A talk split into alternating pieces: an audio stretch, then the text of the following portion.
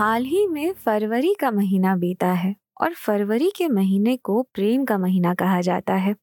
प्रेम के इजहार के लिए कई सारी चीज़ों का प्रयोग होता है। आजकल कई तरह के बाज़ार में उपकरण हैं, लेकिन सबसे पुराना जो ज़रिया है वो है संगीत का, गीतों का। और इसी चर्चा पर हमने बुलाया सिडनी के कलाकारों को, जो कि हमें बता रहे हैं कि गज़ल की विधा या शास्त्रीय संगीत की जो विधा है, वो अब भी प्रेम के इजहार के लिए कितनी मान्य है या कितनी लागू होती है आज की पीढ़ी के लिए, आज की जेनरेशन में। तो आइए सुनते हैं इस अंश को।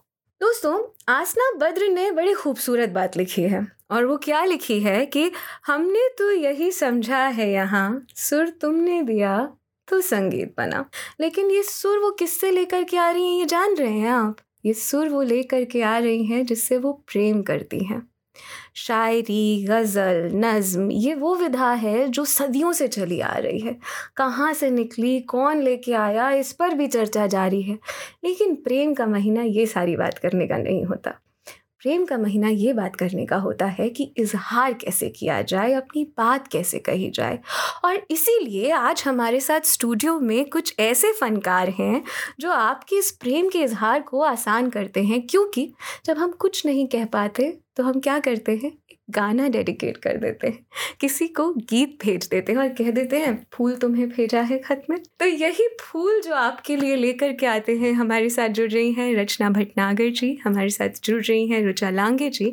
गिटार पर हमारे साथ आज वीर चंद हैं, जो कि एक फिजियन इंडियन हैं और हमसे ये शर्त लिखवा चुके हैं कि भाई वे बात नहीं करेंगे सिर्फ़ गिटार में अपने सुरों को खिलने देंगे। तो आप सबका स्टूडियो में बहुत बहुत बहुत स्वागत है। शुक्रिया। शुक्रिया विशाली। तो यू रचना जी आज का जो चर्चा का विषय है वो ये है कि बात तो हमने की बड़ी मीठी मीठी की गज़ल की विधा जो है वो बहुत समय से हम लेकर के चले आ रहे हैं, लेकिन जानना मैं ये चाहती हूँ कि आज के समय में कितनी प्रामाणिक है, कितनी जो आज की जनरेशन है, वो गज़ल में कितनी रुचि रखती है, नज़म में कितनी रुचि रखती है सॉफ्ट म्यूज़िक स्लो म्यूज़िक में कितनी रुचि रखती है। आजकल आई थिंक यंग बच्चे जो आ रहे हैं, वो गज़लों में और ये जो इस तरह की गायकी है, वो काफ़ी अप्रिशिएट कर रहे हैं। और मैं क्रेडिट देना चाहूँगी जगजीत सिंह जी को और पंकज उदास जी जो हैं, उन्होंने गज़ल गायकी को इतना सिंपल बना दिया था और उनकी जो गज़लें होती थी, वो इतनी क्या बोलते हैं रोमांटिक होती थी, जो यंग जनरेशन को भी बहुत अपील करती थी। तो उनकी वजह से आजकल हम लोग गज़ल के कॉन्सर्ट्स करते हैं तो मैं हर उम्र के लोग होते हैं मेरे शोज़ में। काफ़ी अच्छा है लेकिन ना आजकल काफ़ी अच्छा चल रहा है उनका। और रचना जी काफ़ी वक्त से आप ये कर रही जी हैं। जी बत्तीस साल हो गए। बत्तीस साल हो गए ये करते हुए तीन दशक से ऊपर का समय हो गया है। लेकिन किस तरह से बदलते हुए देख रही हैं आप अपनी ऑडियंस को? पहले बहुत जब मैं आई थी 1989 में तो हम लोग का पहला जो एक हम लोगों ने गज़ल का कॉन्सर्ट किया था वो 1990 में किया था।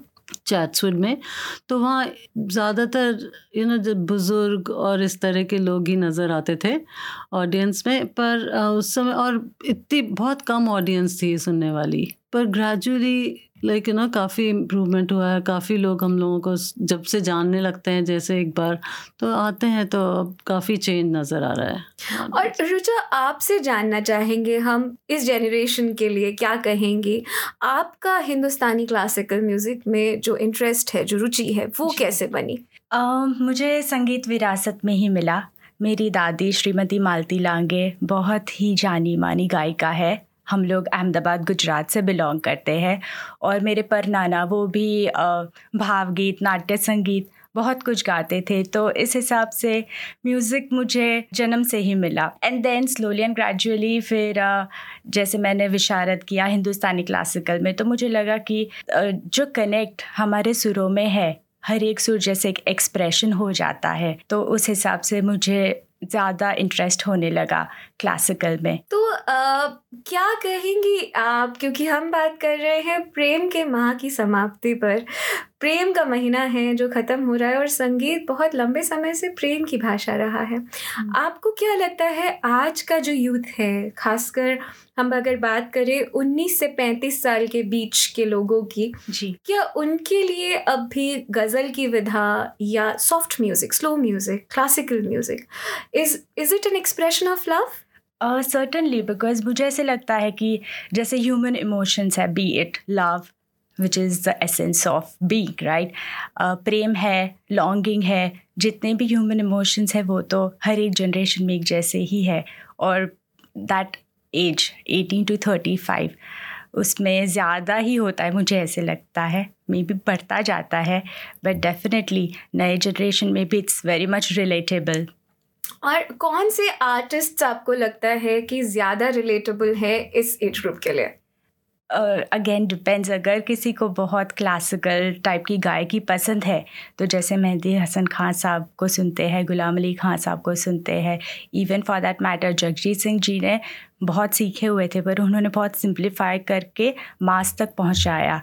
तो हर एक गज़ल आर्टिस्ट को सुन के उतना ही पाया जाता है, जितना पाना चाहे कोई। और रचना जी, आपसे पूछेंगे हम, किस तरीके का फीडबैक मिलता है या किस तरीके की ऑडियंस आपको मिलती है? कि कितने, क्या किसी ने आकर कभी आपको ये बताया कि आप उनके लिए प्रेम के एक्सप्रेशन का एक साधन बनी या कोई डेट पे लेके आया आपके कॉन्सर्ट में किसी को? नहीं अभी तो ऐसा कुछ एक्सपीरियंस हुआ नहीं मुझे वैशाली पर जैसे मुझे फीडबैक ज़रूर मिलता है कि नहीं आप की जो गायकी में वो इतने इमोशंस हैं तो आप जो आप अपने गज़ल के थ्रू या अपने नगम के नज़म के थ्रू जो आप कन्वे करना चाहती हैं वो इन उनके दिलों तक पहुँचती है वो चीज़। तो ये एक मेरे लिए बहुत बड़ी बात है एक सिंगर के लिए बहुत बड़ी बात है कि जो आप कहना चाहते हैं और आपकी ऑडियंसिस तक आप उनके दिलों को जीत रहे हैं उनके दिलों तक पहुँच रही है। तो ये मेरे लिए प्रेम की परिभाषा है कि मतलब जो मैं गा रही हूँ वो उनके दिलों तक पहुँच रही है तो मेरे लिए प्रेम वो है। और अच्छा आपके लिए प्रेम की परिभाषा क्या होगी? बहुत ही सुंदर सवाल है। आ, अगर कहने जाऊँ तो संगीत और आध्यात्म। आध्यात्म भी संगीत से जोड़कर देखा जाता है और उसकी एक पूरी अलग विधा है। लेकिन अगर आप से पूछा जाए तो आध्यात्म को किस तरह से देखती हैं? अगर आपको संगीत के नज़रिए से आध्यात्म देखने को कहा जाए तो। जैसे जब मैं रियाज करती हूँ तो एक वननेस का अनुभव कभी कभी हो जाता है। तो मुझे लगता है वही परम तत्व है वही प्रेम है।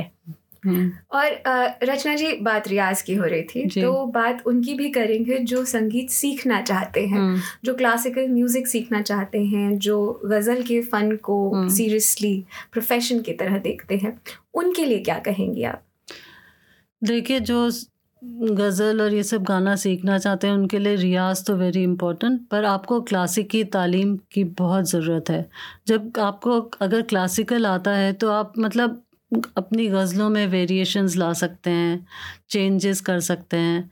तो ये एक बहुत ही अहम है कि आपका क्लासिकल रियाज होना बहुत ज़रूरी है। मैं बचपन से ही मतलब मैं भी पाँच साल थी तब से सीख रही हूँ और आ, मैंने भी संगीत अलंकार में बड़ोडा यूनिवर्सिटी से किया था। तो बस और वही है मेरे मुझे भी विरासत में मिला है म्यूज़िक तो मेरी फैमिली में भी था। तो उन्होंने बस यही सिखाया कि मतलब मुझे हमेशा बचपन से यही बताया गया कि बेटा जो भी गाना हो क्लासिकल ज़रूर सीखना है। तो उससे आपको थोड़ा फ्रीडम मिलता है ना changes even Richa will agree के कि आपको अगर आप कोई पास नॉलेज है तो आप कहीं पे भी ले जा सकते हैं घूम फिर के फिर वहीं वापस आ सकते हैं तो और बात नॉलेज की और घूम फिर के वहीं आने की चल रही है तो मैं ज़रूर पूछूँगी आपसे आपने इतनी सारी विधाएँ गाई हैं गाती रहती हैं पसंदीदा कौन सी है? मुझे तो मेरा एक्चुअली फोटे जो है मैं गज़लों में और सभी क्लासिकल जो ठुमरी दादरा है इस तरह की गायकी ज़्यादा पसंद करती हूँ। बॉलीवुड भी गाती हूँ पर बहुत ही सिलेक्टिव जो मुझे पता है कि मेरी आवाज़ पे कौन सा गाना सूट करेगा, वही गाती हूँ। तो दोस्तों, बात हो रही है गाने की तो ऐसा कैसे हो सकता है हमारे साथ वीरचंद जी बैठे हैं, गिटार लेकर के एकदम तैनात? तो क्या था कि अलामा इकबाल ने कहा था तेरे इश्क की इंतहा चाहता हूँ मेरी सादगी देख क्या चाहता हूँ। तो सादगी से ही बस कह रहे हैं कि सुनने बिना तो कैसे जाने देंगे? तो आज क्या सुना रहे हैं आप दोनों हमें? वैशाली मैं एक अहमद फराज साहब की गज़ल है जो रंजिशी सही उसके थोड़े से शेर आपके सामने सुना देती हूँ। जी।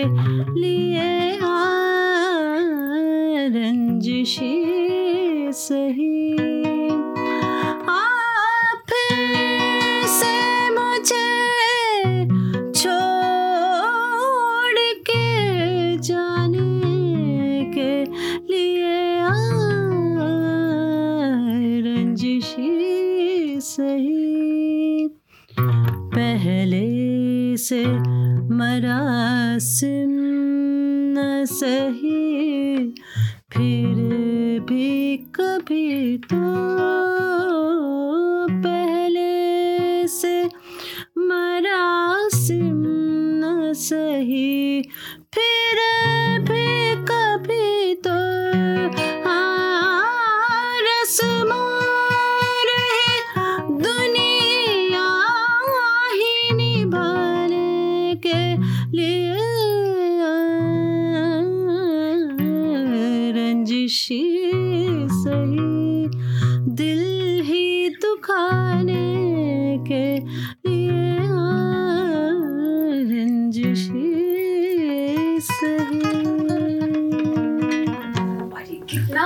खूबसूरत था। इसके बाद हम थोड़ा सा आराम देते हैं रचना जी को। इतने में छोड़ेंगे नहीं। पक्की बात है। लेकिन जाएँगे हम अब रुचा पर। तो रुचा आप क्या सुना रही हैं आज हमें? आ, वैसे तो बहुत सारे फेवरेट्स हैं पर एक जो मुझे बहुत अच्छा लगता है गीत है मेहंदी हसन खान साहब का प्यार भरे दो शर्मीले नैन। बहुत खूबसूरत।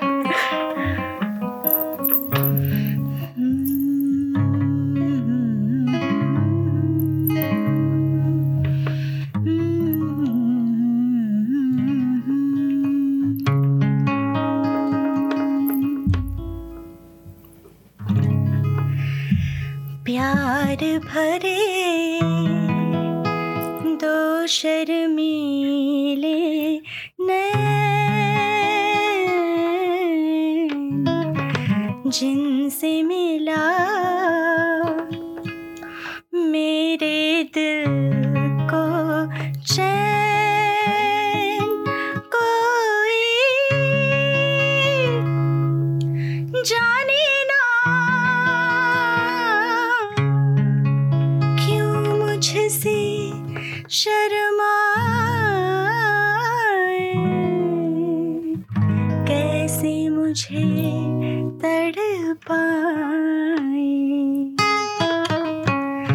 प्यार भरे, दो शर्मीले डर है मुझे तुझसे बिछड़ जाऊँ। खो के तुझे मिलने की राह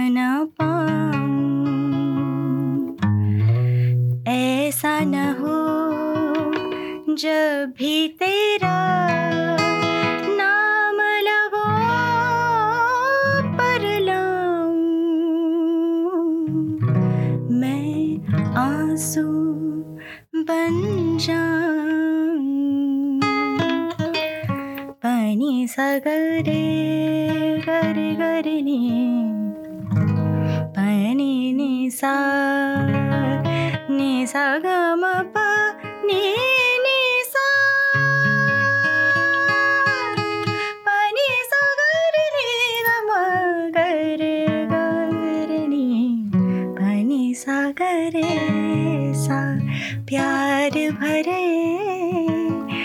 दो शर्मीले और एक छोटा सा रैपिड फायर करते हैं और फिर हम इस सुर ताल के संगम को बिल्कुल अनवरत चलाएँगे लेकिन एक छोटा सा रैपिड फायर तो आपको बिना सोचे जवाब देना है। हम्म। शुरू करेंगे रचना जी से क्योंकि आप सीनियर हैं तो आपको फंसाएँगे तो हम सबसे पहले। तो और हमने बिल्कुल बताया नहीं था कि हम रैपिड फायर करेंगे हाँ? हम्म। तो ये एकदम ऑन पॉइंट है। जी। तो Rachna ji favourite artist Farida Khanum ji. Favourite book favourite book सोचना पड़ेगा। नहीं सोचने का टाइम देंगे। जो पहली दिमाग में आती है। रामायण। और चाय या कॉफ़ी कॉफ़ी कॉफ़ी ये हमारी पार्टी की है। और लास्ट सिडनी या Melbourne Sydney obviously obviously okay Rucha favourite artist Chitra Singh favourite book autobiography of a yogi और कहाँ जाना दुनिया में सबसे ज़्यादा पसंद करती है? पेरिस पेरिस क्यों? Eiffel Tower, fashion music lots of other things non Indian artist में सबसे ज़्यादा पसंद कौन है? Uh, there's an artist called her. Uh, वो आर एन बी आर्टिस्ट है तो अभी उसे बहुत सुन रही हूँ। और favourite idea of an ideal evening क्या है आपके लिए? uh, चाय और बालकनी में बैठ के अच्छा म्यूज़िक सुनो। तो देखिए छोटी छोटी इच्छाएँ ही हैं इसीलिए मैंने कहा था मेरी सादगी देख क्या चाहता हूँ। और इसी के साथ भाई हम चाह रहे थे कि पंकज उदास साहब का कुछ आपसे सुने और इनके जानब से अगर कुछ सुनने को मिले तो। मैं फिर फरीदा खानम जी को ही सुना देती हूँ क्योंकि। मैं हम उनकी मतलब मैं तो बहुत बड़ी फ़ैन हूँ मतलब मैं मेरे लिए भगवान है आइडल है वो मेरी। तो मैं मुझे अब बी दीजिएगा प्लीज़ आज जाने की जिद ना करो उनका ना। हम्म, आ,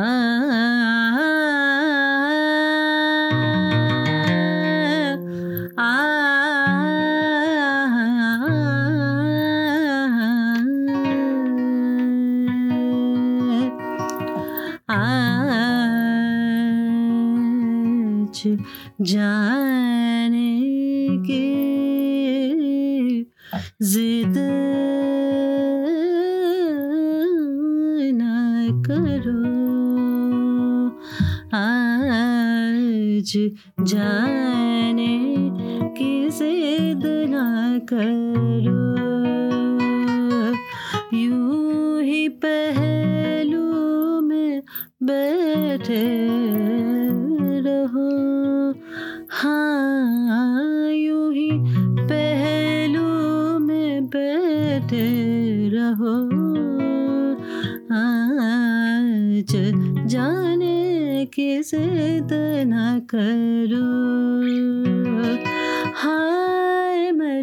जाएँगे, हम तो लुट जाएँगे, हाय मर जाएँगे, हम तो लुट जाएँगे।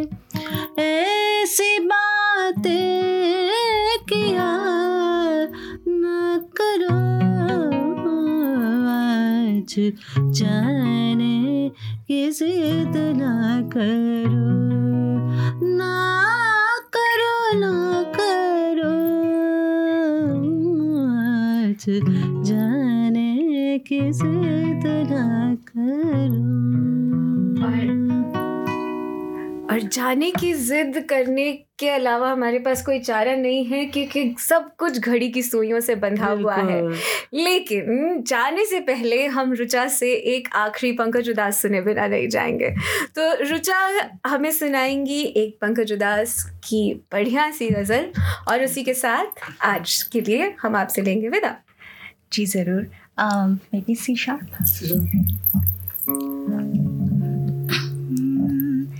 चांदी जैसा रंग है तेरा, सोने जैसे बाल एक तू ही धनवान है गोरी, बाकी सब कंगाल। चांदी जैसा रंग है तेरा, सोने जैसे बाल